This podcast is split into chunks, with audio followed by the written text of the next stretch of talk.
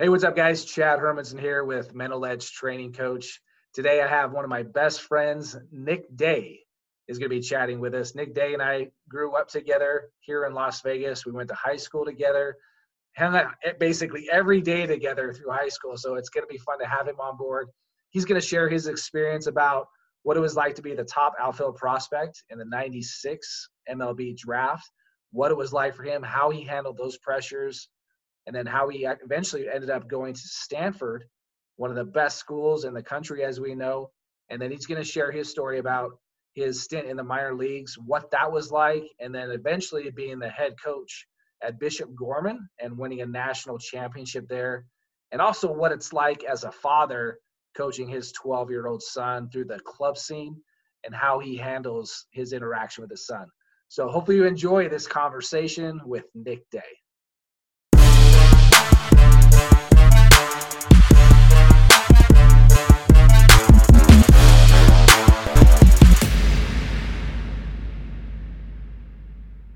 Nick Day, my boy, what's up, man? Hey, Chad, what's happening? I've been, you know, I've been waiting for someone to finally get me on so I can get my opinion out there. But uh, good to see you. Good to see you. Thanks for having me. Absolutely. Yeah, it's been a while. We we were both in Vegas. We're we're uh, well, we've been friends since I moved from from Utah to to Vegas when I was 11, 12 years old. Uh, teammates, best friends. We were together day to day. Uh, yeah. So, I mean, like we talked about before, we can go so many directions with this. Let's start with um, number one. You are dressed in full uniform right now. So I am. Share, I am. Share that with that down. I almost got undressed here a little bit, but let me put the wristband back on. I got the wristband. this is for this is only for my little league team here. There you go. Dusty Baker. I gotta look official. If I don't, you know, how's anyone gonna believe I'm a coach if I don't have a uniform on? so, so we're recording this. It's Sunday afternoon, and my boy's in full uniform. Um, just a side story. If I correct me if I'm wrong, but when I came to Las Vegas, my first year in Nashville, uh, we came to Vegas. We're playing the Pacific Coast League, and I believe were you still at Stanford at this time? Were you still in college? Most likely, yeah. It was in the summertime, right? So you, you show play in like five seconds. So yes. so you show up, and I got all my family and friends there. It's the first time I've been drafted, and then playing in my hometown. You show up. Tell us what what are you what are you wearing when you show up to the game, as a as a fan and friend. I can't remember exactly, but I'm pretty sure I was in full uniform. You, you had my you had my jersey on. Yeah, yeah, no, yeah, I was in your full uniform. and I found like the oldest, biggest, you know, Dale Murphy autographed glove that I could find in the garage. It was probably my dad's back in the day, trying to catch foul balls, and I was up on the front row hollering for you. Yeah, like a maniac. Yeah, yeah, that's it. That's trying to try to embarrass your friend, and I'm I, I don't know this guy. I yeah, yeah. especially you know, especially yelling at your manager. Right, right. So yeah, Nick and I we go way back. Um, man, I, there's so many. Like I said before, there's so many different paths we can go down. Let's start with. Um, well, I'm going to let you choose. What do you want to start with? Because this is this is the Nick Day show today. What do you want to talk about? Well, uh, you know, there's there's so many there there's so many things that I could talk about. Um, I, have been talking to my brother quite a bit. You, you know, Chris, he's starting to get into the club ball scene with his youngest son. Oh, I always think that he's like six because he's small like Chris, but he's like 10. Mm-hmm. He's probably, yeah, he's probably playing 10 and under. And Chris goes back and forth with, you know, how to do things and how is this right or is that right? And, and so it brings up a lot of things, you know, that, that I've dealt with over the years. Um, you know, God, I mostly think of myself as a coach now, not as a not as a guy that actually played. But um, but just some of the things that are the, the instruction going on, uh, the the club ball scene, especially here in Las Vegas. Um, what that what's that doing to kids? What's that teaching them? Things are falling off behind me. so your picture just fell off. yeah, whatever. Uh, it was a quick tape job. Yeah so anyway, but yeah, but so that's been that's been on my mind quite a bit. Is is is this the best thing for our kids? Because I'm at the point now where I'm telling my son who came back and came back into little league, and we were going to play his 12 year old season here, let him have that run, and you know I even was going to coach because I you can't win that thing without a philosophy and a coach. You remember every team's got kids that just throw gas at that age, right? And you know our league's got a couple of them, and if you don't have the right approach, you know, I figure you have to go almost with two strike approach all the way through from first pitch, get that ace out of the game because you get to 85 pitches, the kid's gone in little league. Mm-hmm. So I had all this already planned out. I remember. Do you remember when Dante Bichette's team went to the Little League World Series? I no. He coached his son, and he took. Okay. The, they went to the Little League World Series. Okay. Yeah. I mean, I remember watching, and every one of their guys had their foot down, everything early, and there was definitely a system they bought into. Okay. And, you know, so I was thinking the same thing, but then I was thinking after this, are we going to go back into the club ball scene? Is he going to, you know, what are we going to do next? And so that's been on my mind too, and and what's good about it and what's bad about it, and you know, it's it's uh I feel like if you don't do it, you get left behind the kids that are doing it. And if you do do it, there's definitely some obstacles and and things that I that I'm not crazy about, but it is what it is. And you know, just the reps is the most important thing, just getting reps. And so we'll be jumping back into that, and that'll be fun.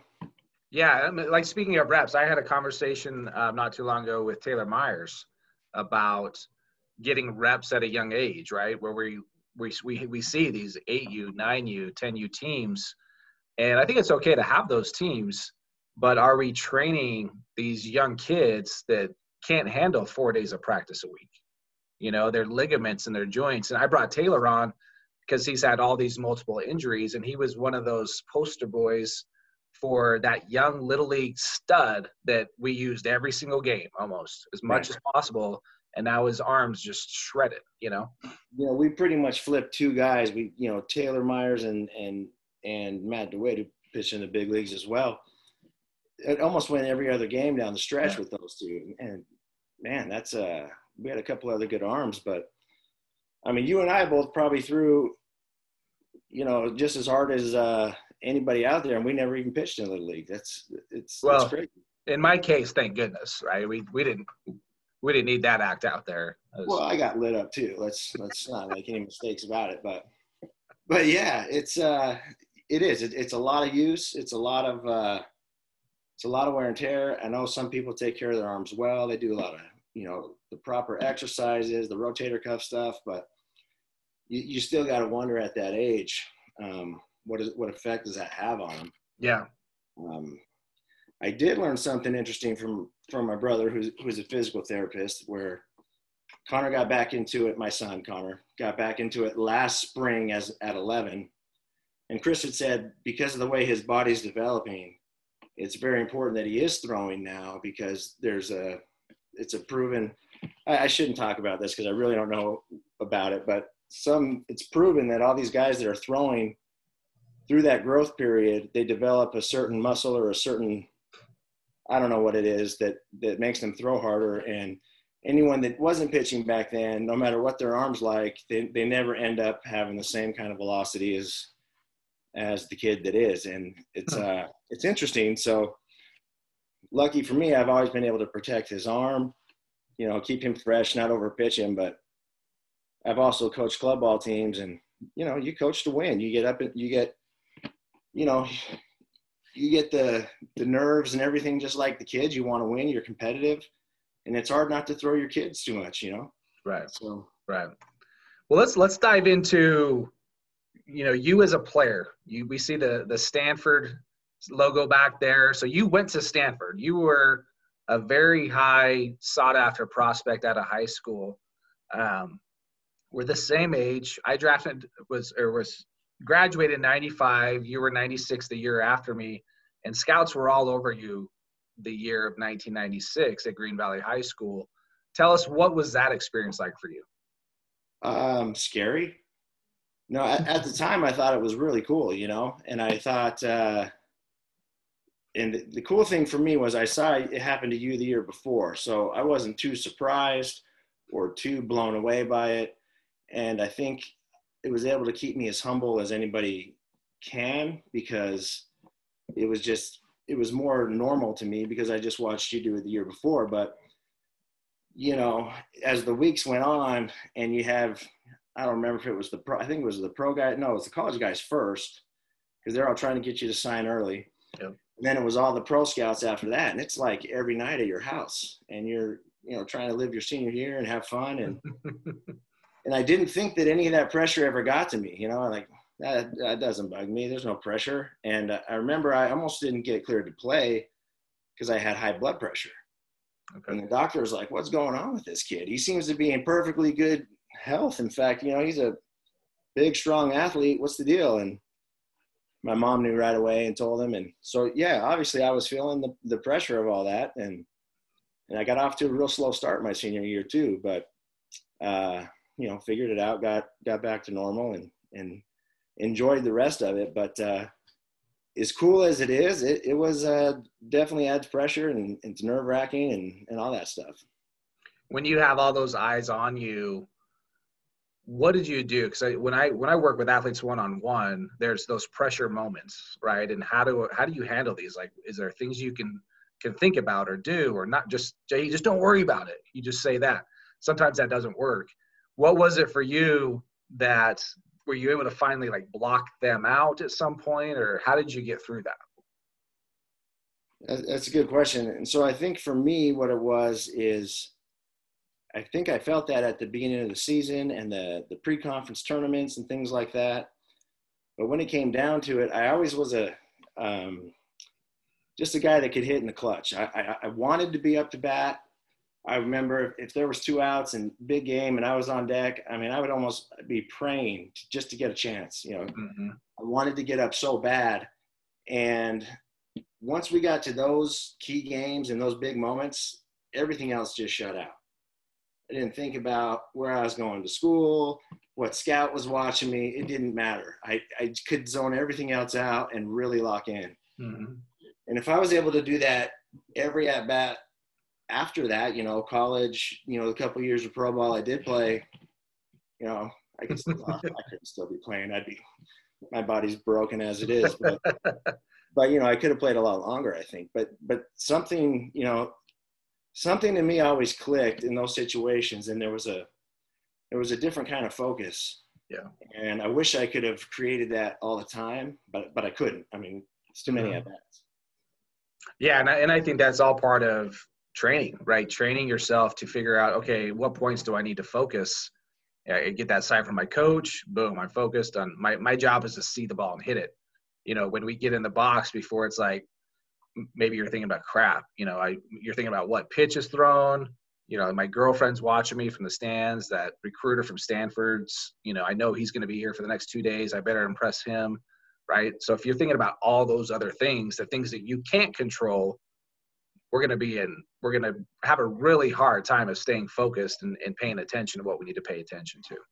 Yeah absolutely. Yeah. Absolutely. And and even little game things like you know both we both had good speed you know especially for our size and and uh, you know we stole bases and little things like just paying attention to the pitcher's move and, and his delivery and and is he tipping anything some of that stuff you for, you're not paying attention to because there's other things going on and you forget about those little things that made you you know a good to great player because you picked up on those type of things and yeah those things sometimes you know it's like what inning am i in? This is yeah.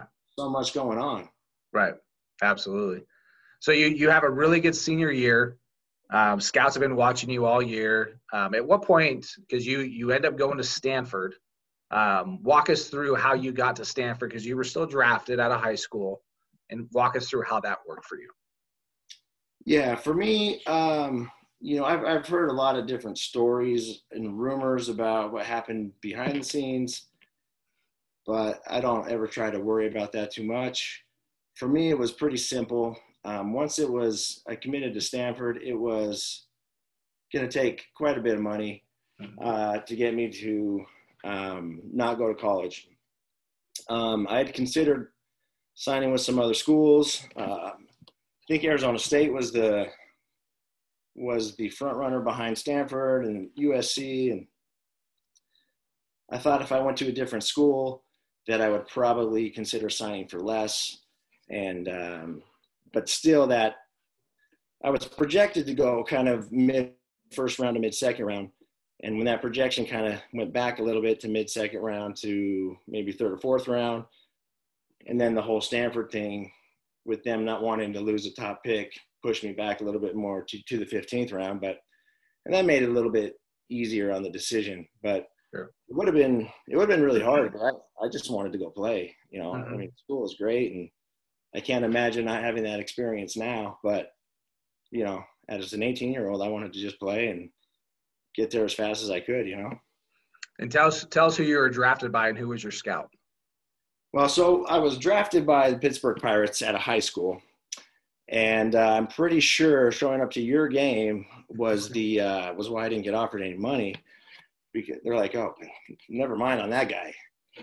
no, but uh, yeah, so draft that that was actually a cool thing because it's like, man, go get to play with Chad again, but you're already like three levels up, and I was like, no, I'll never play them again. so, but you so we were drafted by the same team by the same scout, correct? Roy Smith. Yeah. yeah. Right. So I did a show with Roy Smith a few weeks ago, so you have to check that one out too. But yeah. um, but now that's awesome. So you were so your 15th round Pirates opted to go to Stanford, which any as a scout now, anybody who's even committed to Stanford, we know for the most part that it's very likely they're going to go there. So we'll still scout them we know it's going to take a lot of money to get that player from Stanford because it's such a great education. And and that's I think that's the way it should be. You know, that Stanford is Stanford for a reason. What was your experience like going to Stanford? Well, Stanford Stanford is an awesome place, and, and you're right. The, the, rumor mill was saying that I wasn't going to even consider anything less than a million dollars. Mm-hmm. And I don't know where it came from, or who started it, or if that's just a, a typical, you know, what scouts think but um, but that wasn't necessarily the case with me. Although ultimately it would have been close to that anyway. So sure. And then I also dealt with, you know, in '95, your year, Chad Hutchinson was drafted by the Braves um, and offered a, quite a bit of money and turned it down to go to Stanford. Mm-hmm. But he was also a quarterback, so I didn't. I don't know why the football team didn't want me. but no, the experience was amazing because it humbles you really quickly. You know, you think you're you're cool because all the attention you just got the year before. You think you're going to be this big man on campus, and you find out that this girl lifting weights next to you in the weight room, who's outlifting you, by the way, won three medals in the Olympics at swimming. You know, uh, Jenny Thompson. Uh, I went to school with Kerri Walsh. Uh, you know, so the other kind of athletes that are there kind of humble you a little bit. Mm-hmm and then besides that, just just how smart some of the people are, and some of the other students, and and you know, I went to school with Chelsea Clinton and became friends with her. So, I mean, it's pretty. And you've been to Stanford campus as well. It doesn't get any prettier than that and any better than that. So, yeah, it's amazing. So really lucky to have that opportunity, and and really glad that I didn't let uh, baseball persuade me to go another direction. Mm-hmm. And that doesn't mean I'm sitting here telling people don't don't sign and go to school. That just for me, Stanford was definitely a blessing. Yeah, so I was able to come hang out with you with our, our buddy Trevor Jensen for a few days uh, while you were practicing. And I and I obviously I was done with. I think it was in the fall. I think I had some time in yeah. between there, and we're hanging out and um, just watching the. Because I was like, well, what's this college experience like? You know, and just and you would tell us our ske- your schedule, and I'm like, God, this is insane you know, yeah. and tell walk us through like because I know you had some ups and downs at Stanford. Um, yeah, I tell did. us about your experiences there. So, yeah, you're right. So I came in, and uh, I'll go to the baseball in a second, but but yeah, the schedule is it is insane. You know, you'll do your conditioning and, and weight training in the morning, grab some breakfast, and go hit class all morning. And you try not to schedule any classes in the afternoon because you got baseball every day. Mm-hmm. And those classes are difficult. Uh, but I learned quickly that as hard as it was to get an A, it was also probably going to be that hard to actually fail. And so you kind of learn how much work you got to put in and where you can find some balance in life because that's important anywhere. You gotta you gotta be able to have some fun and and you know have some you know hang out with friends and do all that kind of stuff. That's all part of college. So Stanford's no different. Mm-hmm. You know the the guys I lived with and played with up there are still some of my best friends and and uh, so so you get that part out of college, but um, but it's intense. The the you know finals come around and the best the, the best way I can put this is you know who Eric Bruntlett is. A lot of a lot of baseball guys know Eric Bruntlett, utility infielder. Played almost ten years, won some World Series with the Phillies. He played behind uh, Jimmy Rollins and Chase Utley when they were at their prime, so he was you know behind the best two guys in the game, and and he uh, he was a genius. He didn't go to class much. He flipped through his book, and we took the same classes. We'd ask him how to do it, and he just he couldn't be bothered to teach us idiots how to do it. And we would get an A on the final, and we would I mean we would study our butts off and and have a real hard time trying to understand some of the stuff we were taught. But right, but nonetheless, you know, learned enough to get through and and uh, make some great connections. So so that was um, it's just it's just an awesome experience. You just can feel the prestige when you walk on campus and and what it means to be there. So that's cool. And then you know, the baseball was with some adjustments for me. They changed the way I hit pretty much from day one. And knowing what I know now, I just I shake my head at some of the things they had me do. And I'm not, you know, knocking anybody, but they thought I had a long swing. And when I watched my swing in high school, I was very short to the ball and really long out front, which is what I would want my son to do. It's what I would want anyone to do. And, and they right. took it as, as, just being really long in general. So they stood me up, took my legs out of my swing. I lost a lot of power. Um, you know, we had a lot of upperclassmen my first year, so I struggled getting the playing time I thought I would get. But even then, I was okay with that. I didn't didn't give me a bad attitude. I still got to go to Cape Cod. Mm-hmm. Next summer, I got you know as Team USA trials that that next fall. So so things were still going well. Um, but uh, you know we always have new new guys coming in, whether that be uh, you know freshmen, sophomores, whatever. So there's always someone behind you, and and there's always people ahead of you, and you know you you always got to fight for that spot. But I just remember the more that I got to see that Pac-12 pitching and, and those those guys throw, you know, the easier it became, the slower it became.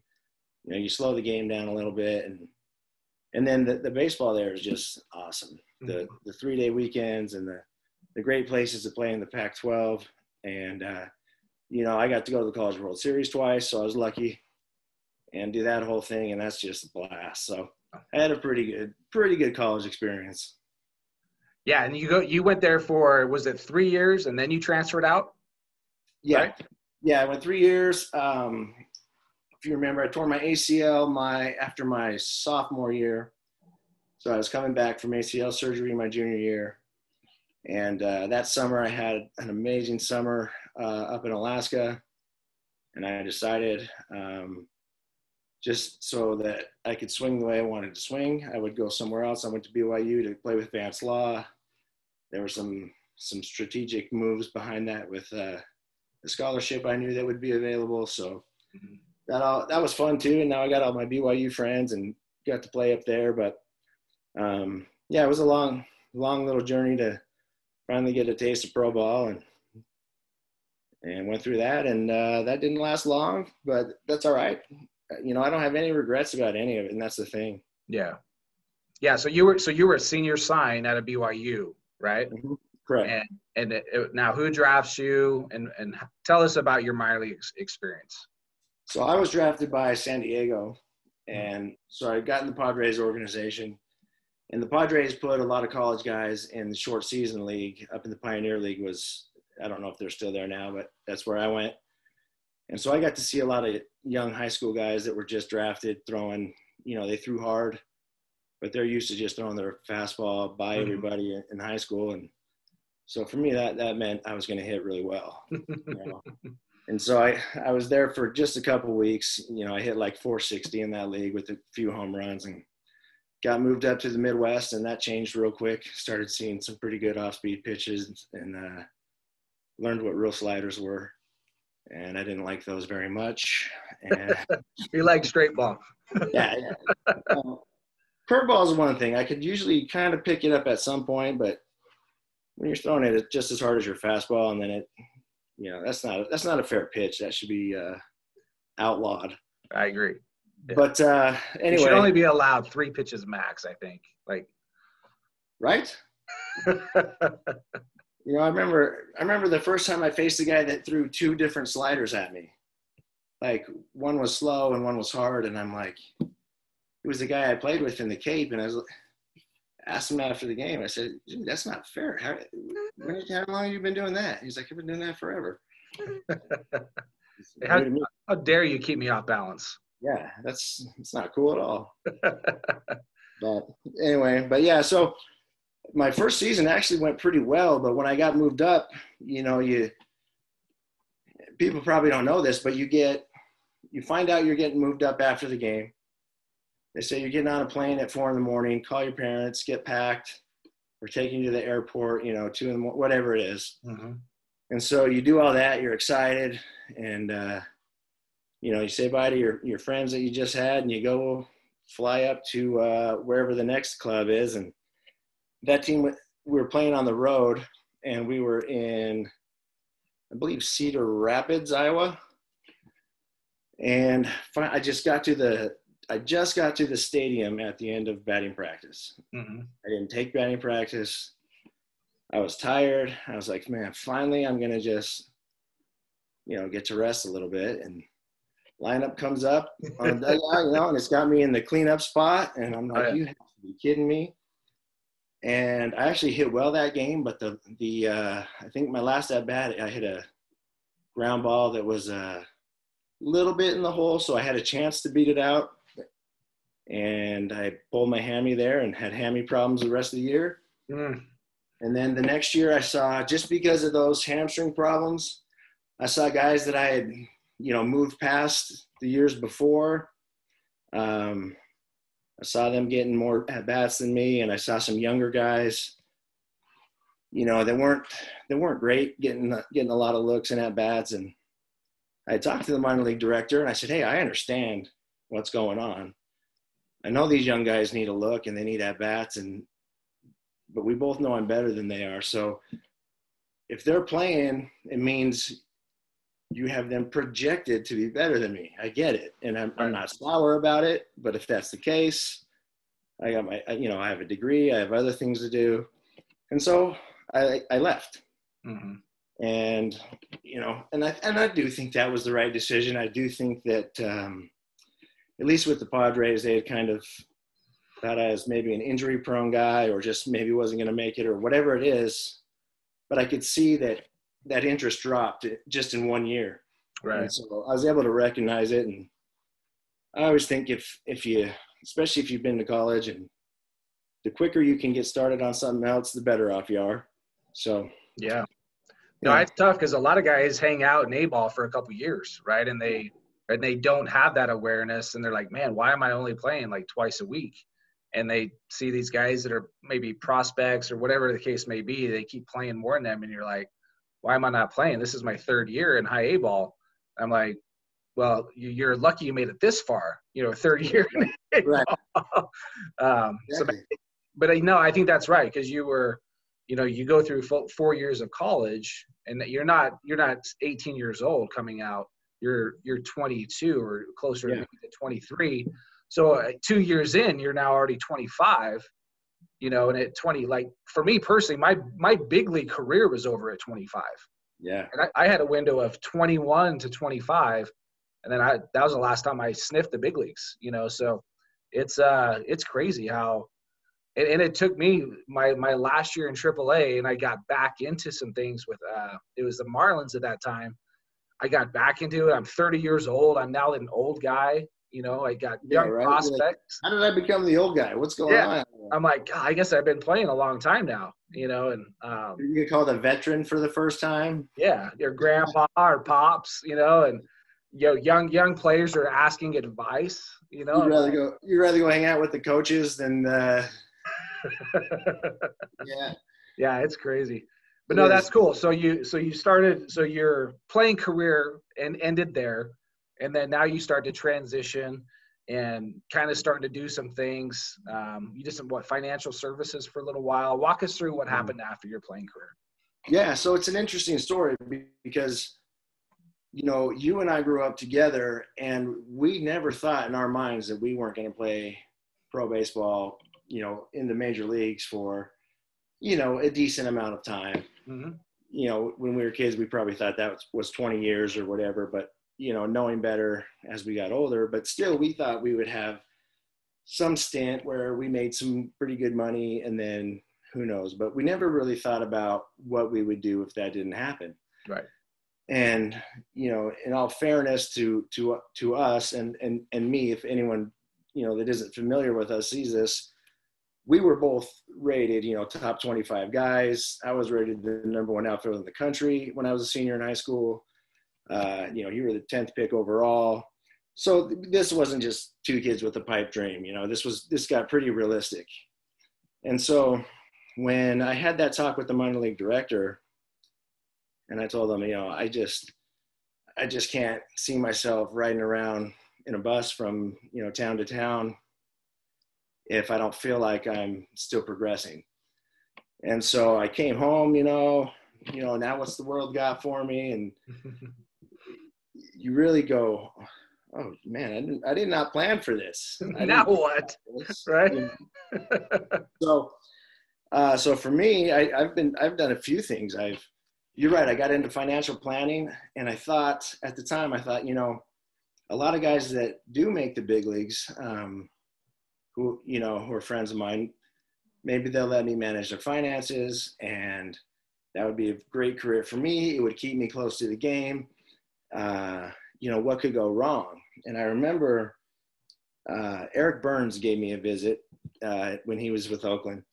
And just as i was talking to him about what i could offer him and do for him it was i realized you know he gave me that that time of his just because of the friendships we had made. He was a you know he went to ucla i went to stanford but his he was cousins with john gall who you know is uh, one of my best friends. And and so he gave me the, the time of day but i realized that those guys didn't look at me as a financial planner. They looked at me as a as the the guy they were messing around with you know back in cape cod or back in wherever you know Yeah. so it was hard to to think that those guys were going to look at me in that in that light. And so i didn't really like it other than that. And so i got out of that. A can a position in the construction industry fell in my lap as a project manager gave it a shot and i realized that i liked it quite a bit. And i thought man i can make a career out of this. Mhm. so i did that for five years and then the recession hit when the recession hit construction in las vegas just stopped so that's you know back in 08 and I didn't get let go or anything, but the company I was with was going to try and keep everyone, but let but cut everyone's salary. And I was coaching a club baseball team. I didn't have any kids yet, and I thought, man, this is pretty cool. Coaching is pretty fun. I kind of have a knack for it.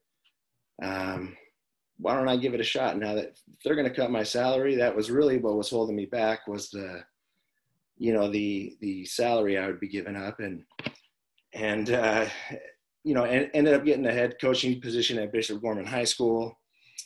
Uh, was pretty lucky. It happened my second year there, and made a little run there with uh, you know having some pretty good players. And you know, you coached with me a year, and some different challenges at that school. But when you have good players, um, they can make you look good as a coach. And and we uh, so I had a blast doing that and did that for five years. And you know, I had that that program was you know, considered by MaxPreps at the time the number one baseball program in the country. And then it was like, for sure, this is what I'm doing for the rest of my life because this is awesome, right?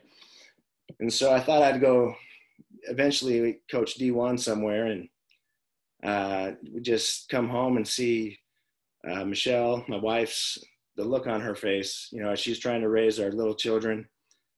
And it just hit me that, you know, if I, if I'm going to be a dad, I gotta, I don't know if the life of coaching is going to give me the time that, uh, that I want with them. And, and I know a lot of coaches do struggle with that and make it work, but um, she never asked me to quit, but I did. And I got back into the construction business and I've, you know, working my way in pretty well and done pretty well there. So I still am working for a general contractor, but I get to go through not only as a, you know, a player and then a coach at a, at a pretty good level. Um, but now as a coach dad, and that's a whole new experience, you know, it's a, it's a lot of pressure for your kid if, you know, when they hear all the stories about you and, they don't want to hear it from you. You know, they want to hear or listen, right? They don't want to listen. Yeah. So I, I've learned how to kind of deal with my own son, when to push on him, when to leave him alone. And the cool thing now, he, he's 12. He's there's certain things I want to say to him, but I keep my mouth shut and I watch him make his own adjustments. And that's that's pretty cool. I think, wow, man, I was just about to say something. I'm so glad I let him make his own adjustment because that taught him so much more. And uh, so it's pretty fun. He, he's he's got all the tools to be as good as he wants to be. He's just hasn't played as much as a lot of kids his age yet, but uh, you know he's enormous. He's fast. He's got a rocket for an arm. So now I get to go through this whole next few years of figuring out what to do with him. So, but that yeah. it's gonna be fun. Yeah, and it's interesting because um, and I want to say maybe even there was a conversation with your mom because I'm really close with your mom. She was like my second mom growing up, and I, if I'm not, if I remember correctly, it was something along the lines when he first started playing little league, um, that you were somewhat hard on him, you know, in regards to whether it's making a mistake or stuff that we can tend to do as a coach and a parent, mm. especially your kid. Um, but how, how, how was that when he was younger and how did you make your adjustments as a father? So when, when he first started, when he first started playing literally at like six, and it was like coach pitch, I would come to his game right after practice. So I'd be, or a game and I'd be in full Bishop Gorman uniform. And I terrified all the umpires and coaches in the league that we're going to do something wrong, you know. In fact, I remember one time his, his umpire asking his coach to tell me to be quiet. And his coach was like, I'm not telling, I'm not saying anything to him on your own, you know? So, uh, but it was just cute watching him play then. And then I actually wasn't even going to coach him the next year. Mm-hmm. And we got a, we got a letter from the little league saying his team didn't have a coach and would any parent volunteer? And I remember writing that email saying, I'm probably uh, I'm probably qualified enough to coach at that level, and let's uh, sure I'll do it. And I think my mom's probably right. I think some of the team frustration I probably took out on him a little bit, but uh, I think my mom is one person, like many other parents that I've had, that mistake my excitement and intensity on the field for as yelling right. at my kid, you know. Mm-hmm. And so but yeah, you, you, know, you want them to learn how to play the right way. So time to time you get hard on them and then you think they understand that you're doing that as a coach and it, it is a challenge. And so that's one thing I really had to work on when he started coming back was to really lay off him, make like when we talked about what he did right or wrong, I would do it after the game in the car. He didn't like it if it was in front of his friends right. you know, one of his teammates, that's when it really, that's when he shut down. Mm-hmm. So I learned to, even if it meant two more at bats of the same thing, I was going to let it go. Talk to him after the game. He was much more receptive to it. And now he's, you know, a lot more confident where he can make those changes. I can say stuff to him now and he, you know, sometimes he gets mad, but other times it's just, okay, I got it. And, and he, and he can, you know, I don't get the same butterflies I used to get when he played, you know, two years ago. Now it's like, oh, he's got this. I don't need to worry about it, you know. Yeah, yeah, because he he took a step away from the game too, right? Took a little break, and that you you would say that was pretty beneficial for him. You know, yeah, I, I it scared me because I I thought he might not ever play again, and you know I remember so it's it's, it's a good story. He's like nine, maybe ten, and he says, "Dad, can I talk to you in private?" We're out at the at the park at someone's game. Can I talk to you in private? And I'm like, "There's nobody out here, dude." but it, you know, it's his way of saying this is I got a serious conversation. So, yeah, what is it? You know, he's like, I don't, uh, I, I don't want to play baseball anymore. And my first thought as a coach of this club team was, yes, I need, I need to break this team up but I'm too nice to cut anybody, especially anyone that was loyal to me from the beginning. I couldn't cut, but I also knew we weren't going to compete with what we had. So I'm like, awesome. That's the Let's way. stop right now. yeah. But I just told him, and you know, and it was the right answer. Of course, I just said, "Hey, man, listen, buddy, you got to do what makes you happy. Not not what made Dad happy, not what makes anyone else happy, but find what makes you happy." Mm-hmm said, I don't care. We can try basketball. We can do flag football. So he got to play some basketball. He's always been a big kid, so he did really well there. He goes out for football for the first time. He ends up taking the quarterback's position from him. I'm like, awesome. You yeah. know, he's just he's smart. He sees the field, makes quick decisions, but he hates it because he's not scoring the touchdowns. Okay. I'm like, are you serious? Like you, you got the everyone wants to play quarterback, but right. But that's okay. But then, yeah, like I said, he uh, we were playing catch, and I said, "You sure you don't want to try one more time? We'll go back to little league. I'll shut up. Your co- I'll give your coach help if he needs it, but I promise I'll lay off you. But you're throwing really hard. You should play." Yeah and so he came back and, and had a lot of success last spring and you know kind of became the ace of that all-star team and and once he started getting success and, and then he started learning how to hit a little bit that he's uh, now he really enjoys it because he's you know he kind of gets the oohs and ahs in batting practice and you know it's it's funny when when you're uh, when you're good you know how you like how you like something and he's got a he's got a different personality you know I, I I'd say he has way more tools than I had, but I I just loved playing and, and I was a little bit more scrappy than he is. Mm-hmm. But uh, man, if he if he puts it together, work ethic, he's got he. I always say he's got your kind of tools, like your strength at that age. Is it was it. I mean, you and I, I, I explain this. I say, you know, people always ask, you know, was was I as good as you, and this and that and the other, and I.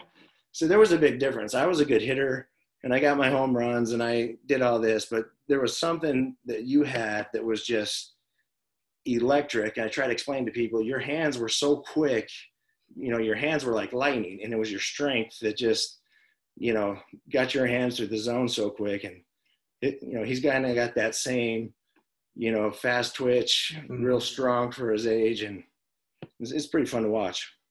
It's the egg protein shakes at eight and nine. Uh, what I've learned is what I've learned is if you play um, Fortnite for five hours a day, you actually develop pecs. pecs and a bead back, and doesn't do anything. It's not fair. but yeah, I was in the weight room trying to look like that, never look like that. That's interesting because I in all the conversations I've had so far, like the video games that have been brought up, you know, it, my son goes loves video games. I we kind of as parents go through it, and you're like, okay we try to set boundaries and hours and okay you have one hour to play your game and then they get older and they get older and then they realize well, well that's all kids are doing in their spare time is just playing their video games and they don't you know occasionally they go over to friends houses you know you and i i lived at your house you know yeah. or you lived at my house right and we would play a video game for an hour and then but mainly we were outside right yeah. and typically playing basketball you know, we weren't even playing baseball, maybe wiffle ball occasionally. Yeah, um, exactly. It's like we were always doing something. So I miss those days. One one is our video games weren't as good. Yeah. But this is what I've learned from having a son and a daughter. So my daughter's 10, uh, JC's 10, Connor's 12. JC is a social butterfly and she loves hanging out with her friends and you know wants to do something every minute with one of her friends and she does her sports too. She plays club soccer. She's doing really well. I don't worry about her one bit. She's like she's like you know 16 year old and uh, she takes care of herself Yeah. Yeah. but the way boys hang out now is on the headset on the on the video games so if he was to go to a friend's house they get bored because they both can't be on the game console at the same time Right. and so the only way they can play the video game together is he's got to come back home take his console to their house it's, it's kind of messed up but Yeah. but that's it's what the, it's like all they want to do and i worry about him if he's getting the social skills that he's going to need in life Right. and and his personality is different than uh, than JC, but but still, you know, he's he's missing out on a lot of just social interaction. And yet, you know, we were limiting the game as well. We even made him sign a contract.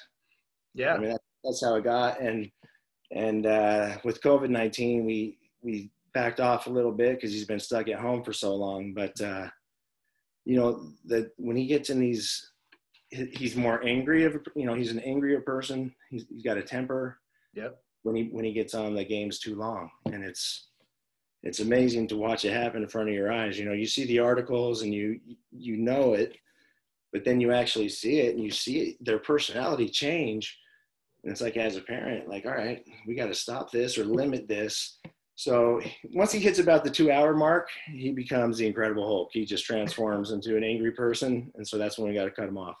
Yeah, no, it's yeah. So there's a boundary, there's a time, and um, you know, I, my oldest is a 20 year old female. My daughter, she she didn't could care less about video games. It's just my son basically, um, and that's talking to other parents. Like, yeah, it's it's the boy usually.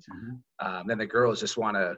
They're more like on the like the TikTok side or the the apps, right, with their phones and shooting videos and all this type of stuff. So it's it's different because it's just a different time. You know, I'm sure we would have probably done the same thing, made TikTok videos, and you know, we used to think we were boys to men. You know, not. we were we were pretty close. We were pretty close. We were probably the next new kids on the block, um, along with a couple of our other buddies. But looking back, you know what's funny? Um, Bracken was going through some. We were moving some stuff around, cleaning up the house during COVID. Um, as we're stuck, and she found some old tapes, and she popped in a tape of you and I singing, and I'm like, "Wow, this is so bad." Yeah, we, we thought. The problem was, here's the problem: is people told us we were decent, and they should never have lied to us like that. Right. Well, they, they encouraged us. Well, it, it worked for me because I married my high school sweetheart, you know, and, and you found yours a few years later, and Well, the funny thing is, I found mine actually when I was playing the guitar and singing in shows. There you go. me as an athlete. yeah, you you kept with it. You became a guitarist. Um, you actually at my wedding sang um, Green Days. I hope you have the time of your life. you were right. the vocalist. I think Sean was the guitarist, my brother, and just killed it. I got that on video still too. Yeah, you know, the thing that I'm most jealous about about not playing baseball anymore is watching Barry Zito on The Masked Singer. Did you see Barry on The Masked Oh. Singer? I didn't see that one. Yeah. So, you know, Barry and I were friends all through, you know, we got to play in, you know, Team USA together in high school and in all the area code games and then uh, faced him in college all the time at SC. So we, we got to become, you know, friends and everything. And, and, I knew, and I knew he sang and I knew he played guitar and, and uh, I told my kids the first episode, you, mass singers were some celebrities in the mask, you don't know who they are. Yeah. Through his clues and the very first song he sang, I said, that's Barry Zito you knew it right away. the only one I've ever gotten, but yeah, I knew it was him. It was, it was awesome. I would say Bracken and I picked out Donny Osmond the first year right away. Like that's Donny I didn't watch the first season, but yeah, that one was pretty obvious. That's awesome. So yeah, you actually um now did you you actually had a band, didn't you, for a little while? I had a couple pretty bad bands. Yeah, yeah. I had one in college where you know I sang to some girls and you know thought that was cool. Right. And then I had a couple after you know after I was playing and stuff, being a young single guy. Yeah. We're like Yeah. chick dig guitarists, right? Rock and roll. Yeah, absolutely. you know, if you can't be an athlete, you want athletes want to be rock stars. Rock stars want to be athletes. You That's know, right. but uh, I tried both, and you know, was decent at at both, but never, you know, couldn't quite make it in either one. So it's all right. You know, That's and my awesome. dad's a musician, so That's right. Yeah, your your dad has. Uh, if you ever seen a Blue Man Group here in Las Vegas, he did the the music, the sound. He was like a soundboard guy for the Blue Man Group, right? yep, sound man, in, sound engineer is the Sound engineer. Yeah. Yes. Yeah. amazing singer, has tapes of his own. Yeah, that's out, outstanding. So I want to go back to your your Bishop Gorman days as the head coach. Um, as we were texting earlier, talking about a few things. So you you have full claim that you made Joey Gallo who he is today. So tell us about that. You know when i got to gorman I, my first year i was just i was just helping out uh, just kind of the the you know top jv guy as the head jv guy and then i was a varsity assistant and joe was just a freshman big sloppy uncoordinated never hit a baseball before and i started working with him solo in the cages and i said joe you know, that pro- that ball probably would have went like 420 feet. That's not good enough. And We got to go. We got to go go further than that. Yeah. So yeah, so I get all the credit for that, and so yeah, uh, you know, I took over. I took over in 2011 as the head coach at Bishop Gorman, and Joe was a, was going to be a junior that year. Uh, of course, he was already. Um, of course, all, everything I just said was a lie. He was very.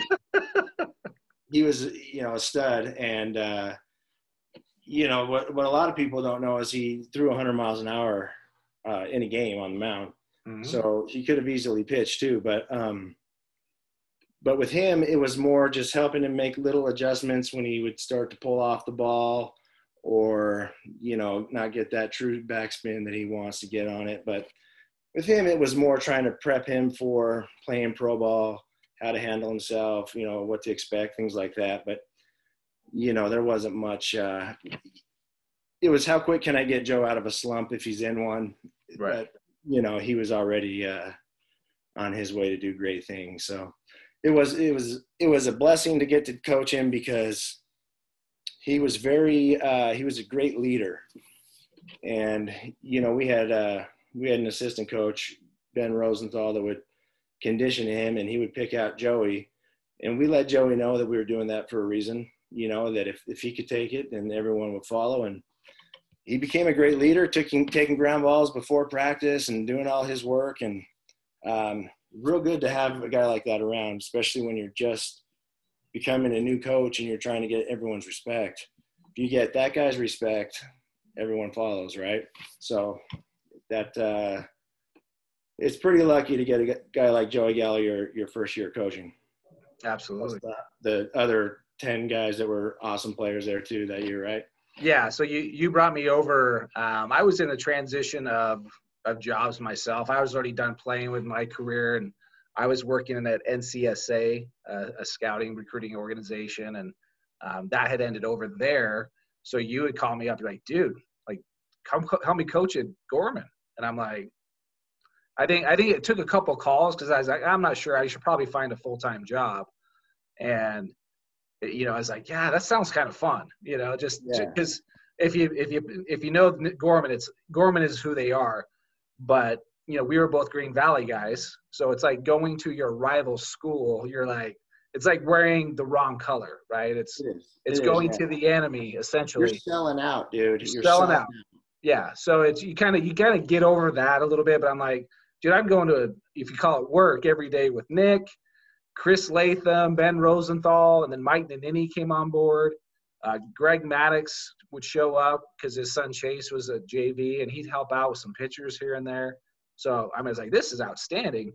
So then you had Joey Gallo.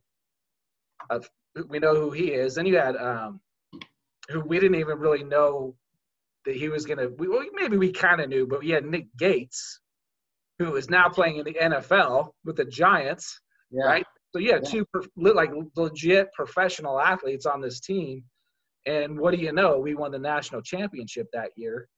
And during that whole time, I told the story many times that that year is what got me into scouting because yeah. I saw Joey Gallo, Lucas Giolito, all these guys and all these scouts everywhere. I'm like, man, this is pretty cool. Yeah. Um, so I only coached there a year with you, and I'm like, we just won the national championship. I got I got nothing left to prove here. yeah, right. What's next? Check yeah, out. Yeah, and you stayed there, I think, a few more years. Um, and then things just didn't work out. You know, you kind of have your own story with that. But, uh, but man, that was a fun time, you know, and just being out on the field with those guys and um, the caliber of players. Um, you know, I, I, never had any issues or problems with Gorman kids. You know, they, when you're kind of on the outside, everybody wants to beat up on Gorman because they, of course, you know, and that's kind of the way it is. But I'm like, I still coach kids at this scout team with the Dodgers right now, and every kid that's on comes from Gorman is awesome. You know, they're they're hard workers. They do their thing. Um, yeah, they might drive a Tesla, you know, or they might drive a, a Range Rover, but is what it is. They still yeah. put their work in. Yeah, there's a big difference in the student parking lot and the teacher parking lot on on the cars, right? so, that's right. That's fun.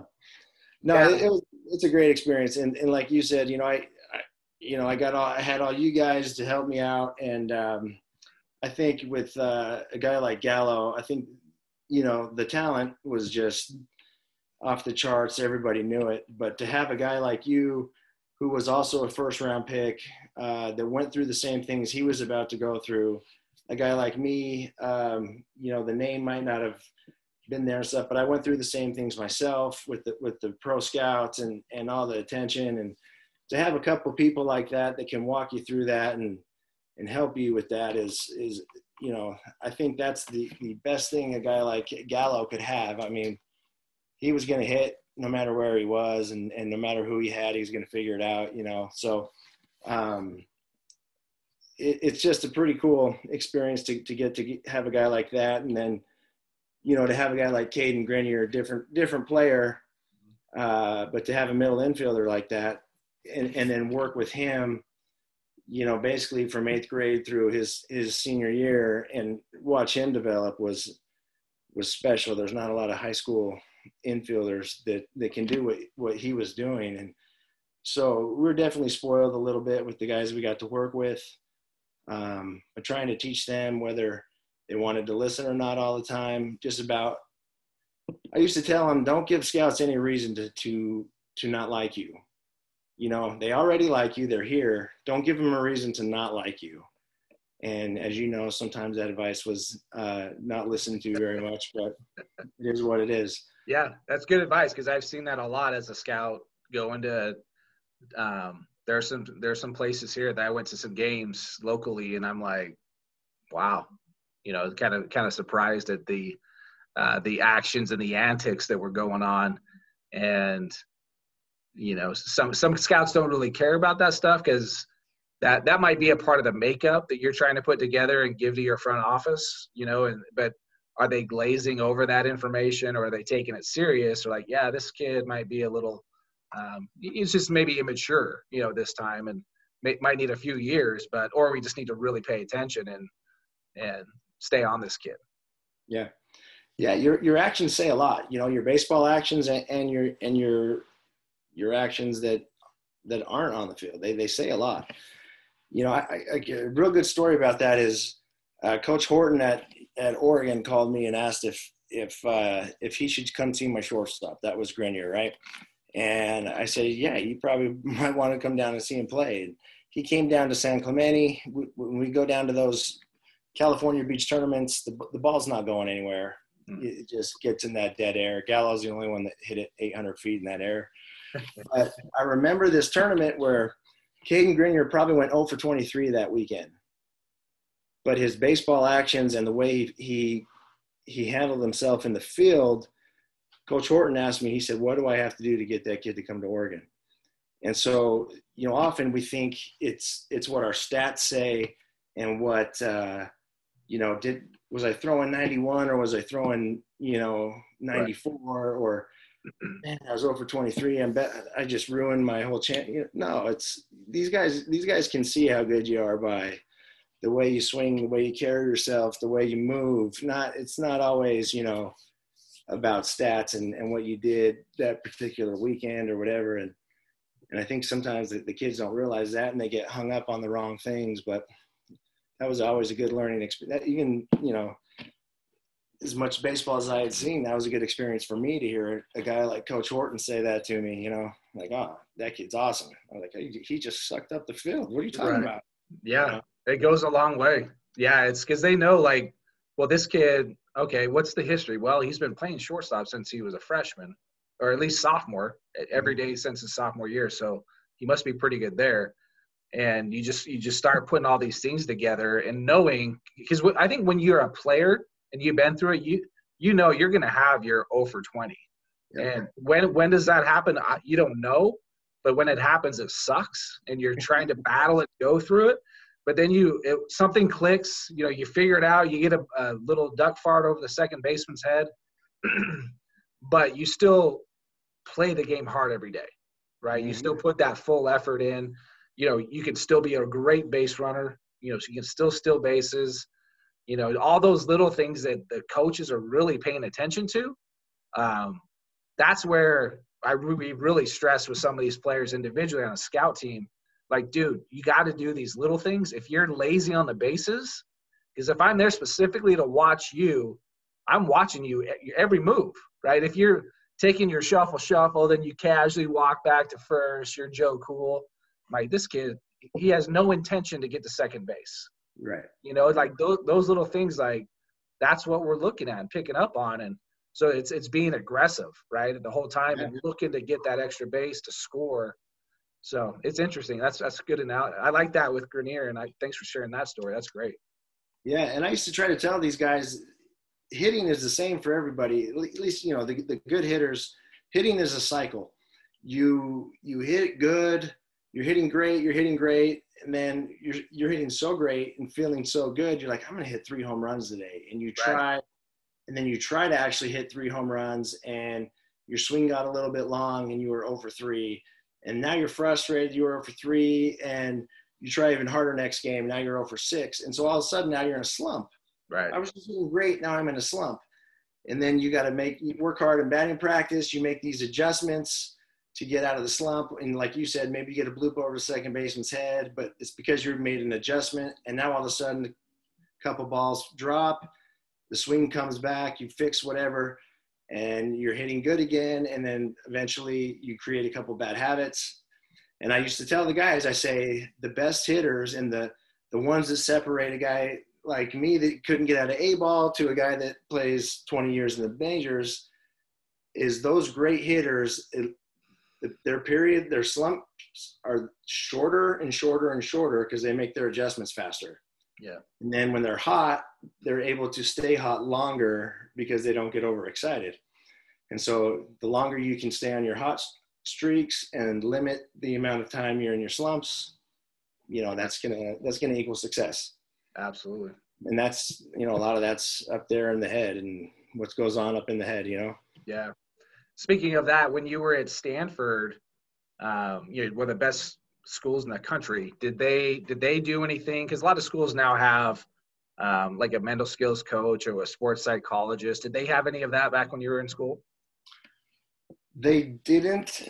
Um, they didn't then. They mm-hmm. may now because it's become more of a, you know, it's become well a, more of a well-known thing, and I, man, I would love to ask. You know, we I sent three guys there, and I'd love to ask them if they do something like that now because I believe I heard that they do.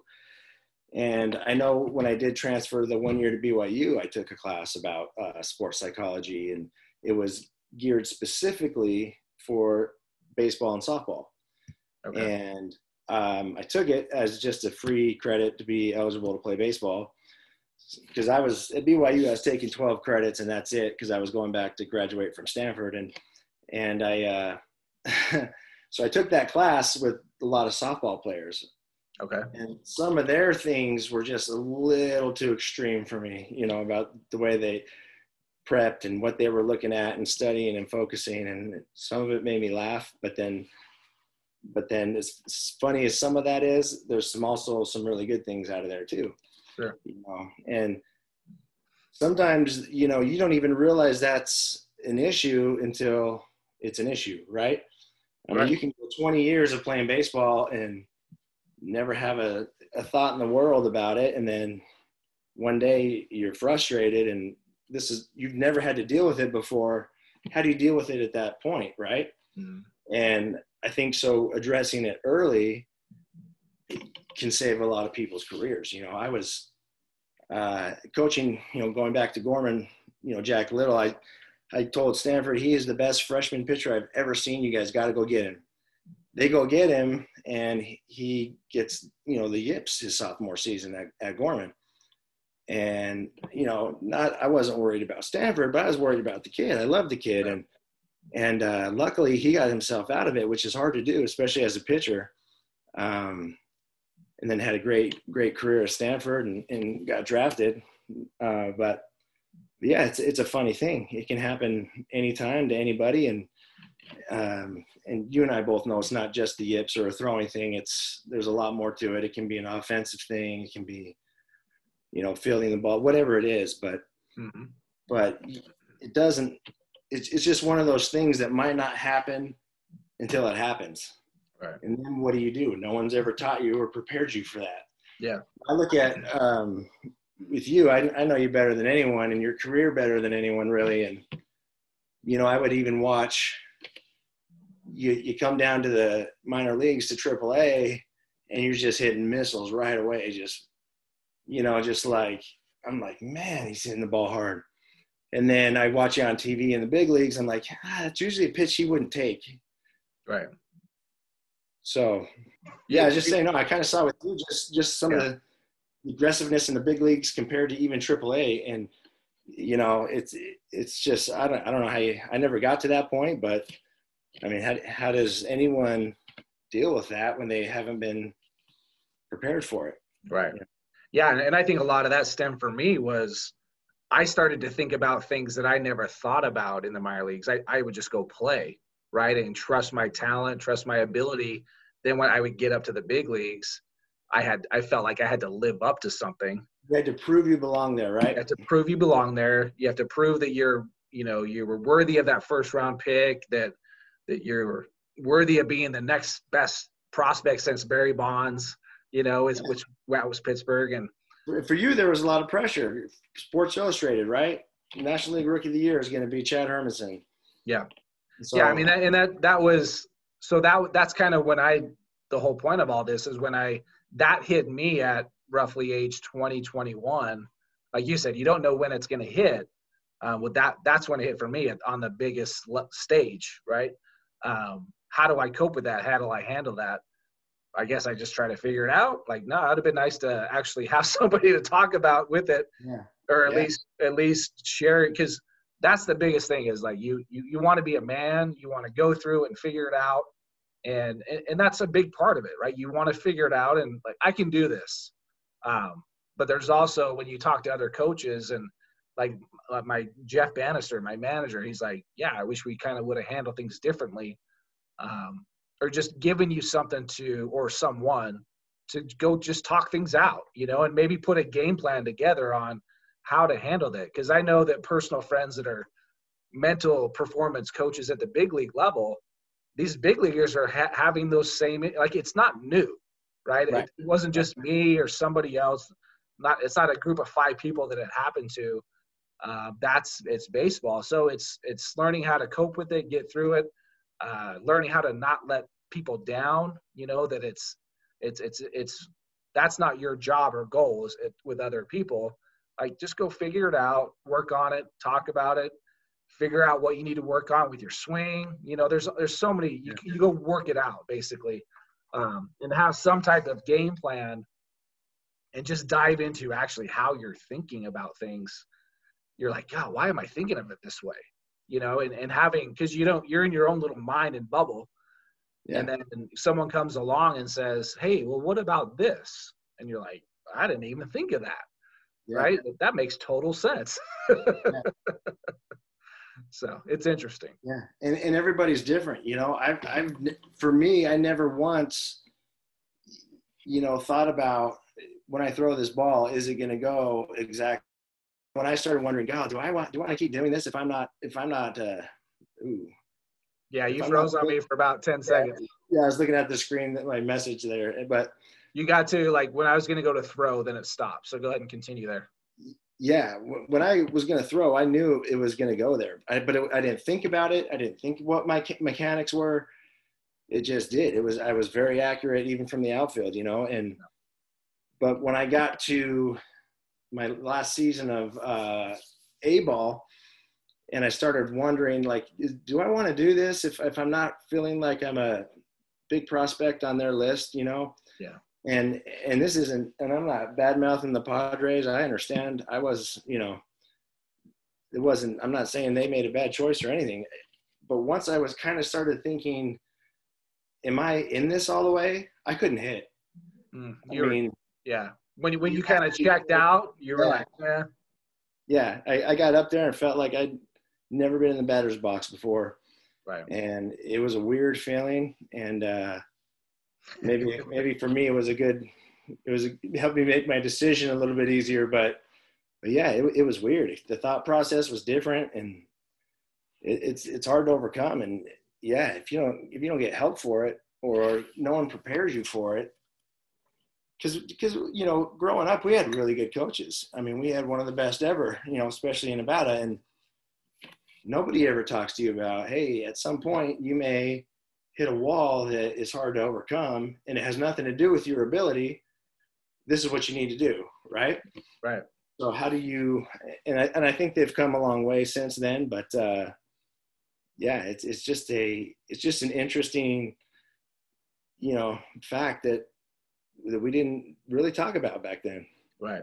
Yeah. No it's good. I'm, I'm glad it's it's starting to get out a lot more and um you know, I think it's always a, a, little bit of a hurdle with with the younger kids, high school and below.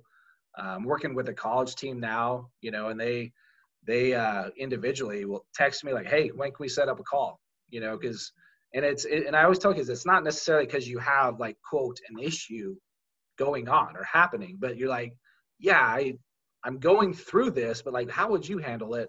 You know, I help them give them some options, talk about it, you know, in a way help them get this interference that's happening for them out of this out of the way and so they can you know move forward in some way you know and like hey let's try this see how that works. Um, give it give it a little bit of a, a time. It's not i'm going to try it once. Nope that didn't work. Let's but right. give it some time some reps. Um, but no it, it's fun. It's great. It's it's and i think it's opening up uh, and i we hear the mental health thing a lot um, with kids being depressed, uh, high anxiety, all this stuff. Now those are that's a whole different ball game. Um, but there's things that you can learn and share and, and talk about that at least give some tools and strategies to go out and cope with what they're dealing with daily. Yeah. So right.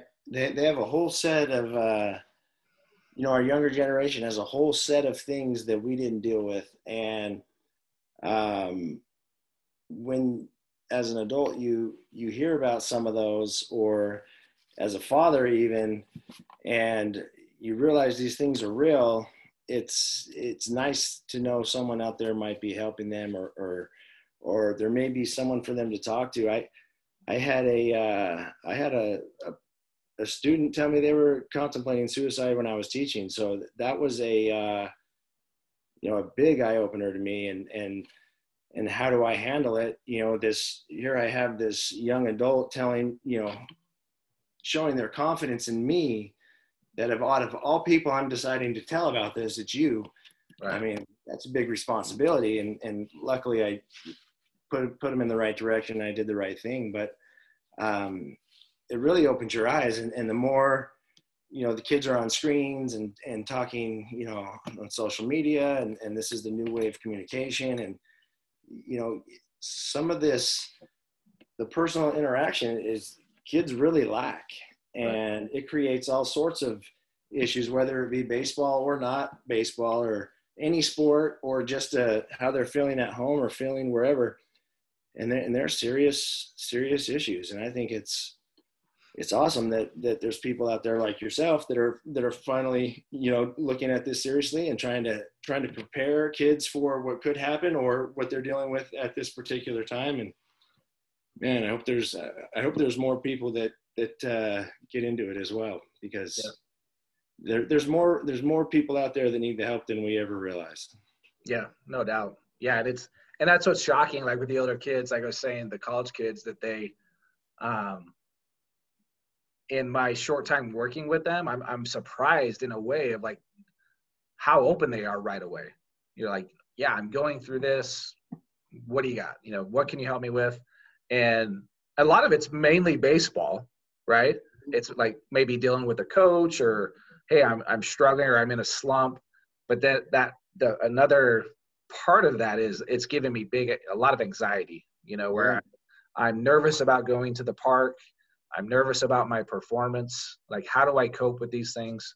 Um, so that's, I think that's where we all, like you said, sometimes it happens when you're 20. Sometimes it starts to happen when you're eight or nine because yeah. you feel all this pressure to perform. right, and that goes right back to what I was saying in the very beginning with with club ball. Is is this good yeah. for our kids or is it is it harming them? Are they are they feeling too much pressure too young? you know, and I, I know there's some people out there that'll say, you know, uh, that's a bunch of crap, Nick. You know, maybe your kid's not tough enough or whatever. No, that's, that's not true at all. Is, is this good for them to feel these kinds of pressure where they get bumped to a practice team at age 10 if, if they, they're not performing or right. their parents pull them to the next team or, you know, the, because the dad thinks his kid should be on the top club team. He takes the kid and puts him on a team that maybe he's not going to be successful on and that kid's going through this and the dad doesn't even realize it you know? There's a lot of you know sometimes i wonder are we teaching winning at that level and, and how to execute and and the camaraderie like that we had growing up every you know playing up together through from age 11 to you know graduating high school you know I, I wonder if if they get that you know playing from club team to club team and scout team. And there's benefits to it too. A lot of them are friends from other schools, and they get that kind of thing that that we didn't have too much. And so there's some good things too. I'm not I'm not knocking everything or saying it's all bad, but but there's some there's some things that worry me as a parent, and you know I I have the outlook of a coach on the other side, you know, because you and I both know Bishop Gorman is only Bishop Gorman for three months, and we're a club team for the rest of the year. and so we deal with all the same club issues that that all the other baseball clubs deal with. So sure, yeah, a lot of baseball. Absolutely. And they're all trying to get to, you know, you got six teams all trying to get to that one elite team, and that's it's hard to do. Yeah, absolutely. Well, Nick, man, this has been awesome. Do you have any uh, any last piece of advice or any last story that you wanted to share with us? Chad, you know I'm going there, and that's why I'm dressed in full uniform. so I got to see, luckily, the video of Frye. Yep. And I've never seen his videos before. But I want to meet the guy. I want to give him a hug. And I want to give him all my millions of ideas on what he can do on his next video because okay. I have. Because I've been dealing with this same thing with, with hitting and and launch angle and getting back on plane or it's all nonsense to me. And I know people argue this all day long, but I'm just giving my two cents and backing him up right now. Yeah. That you got to get from point A to, to the baseball as quick as possible. Anytime you drop your hands, you're in trouble. And here's where the Stanford thing comes in. it's physics that to for the ball to carry, you need to get backspin on the ball like how I point out my window there. Right. It needs carry, you know, way out there. but uh, but yeah, you gotta you gotta hit the ball with backspin. It's got to come off the bat the right way. And if the if the barrel's underneath the ball, it's just simple physics. You can't get the right the right carry. Now, there's guys that might tell themselves something and whatever they're telling them, if it works, hey, it works. And I, I got nothing against that, but a lot of kids are getting the wrong message. A lot of I had a I had a dad on me because I was teaching his kid to just pull down on the ball, pull down, and he said, "Hey, don't ever tell my kid to hit and do the ground again." I said, "Well, don't bring your kid to my practices anymore." Mm. And you know, there's there's a video with Trout and A Rod, and A Rod talks about Bonds, you know, hitting the ball right into the ground to start batting practice. Trout's talking about top hand. Gallo's in the cage just saying he's trying to backspin it to center. I mean, the only new thing about launch angle is they can measure it now. It's not a new phenomenon. So there's always an angle the ball comes off the bat. Yes. yes. It's coming off at some angles. Sometimes it's not a good one.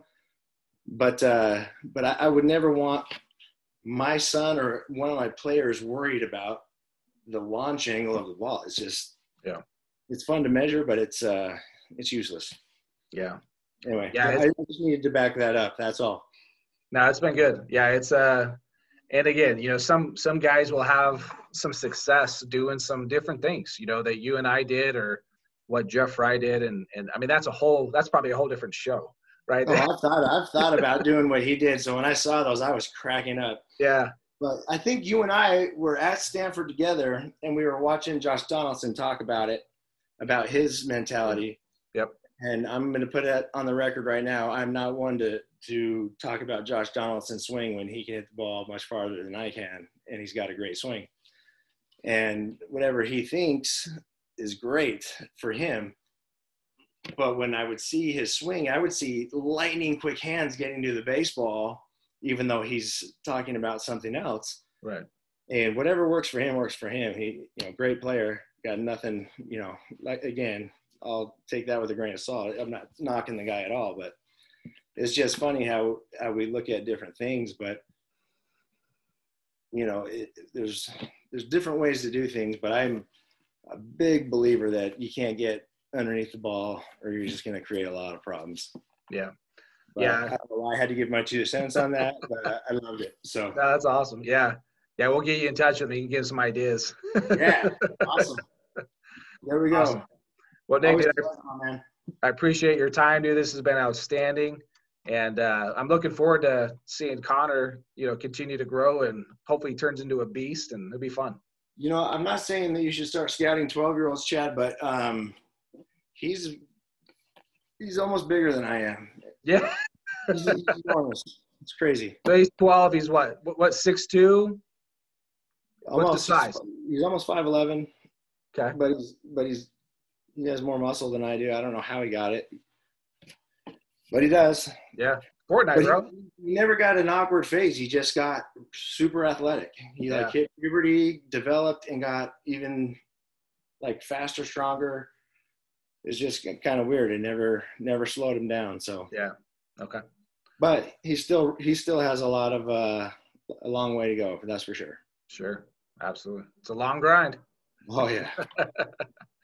All right, brother. I appreciate your time, and we will see you soon, man. All right, buddy. Thanks. Okay, we'll see you. Everyone, hi. Okay, we'll do. All right. Bye. Hope you enjoyed that conversation with Nick Day. Nick Day is the man. My best friend growing up. He's doing well, has an amazing family. Nick, I really appreciate you coming on and your words of wisdom with your Stanford experiences, your BYU experience, and how really difficult minor league baseball can be and the situations and circumstances that we have to deal with. Um, it's not always roses, and but you battle through it uh, National Coach Player of the Year uh, for Bishop Gorman. So, congrats to your career and to your family. Want to make sure you guys are continually aware of my one on one coaching I'm doing uh, with amateur players and professional players, actually.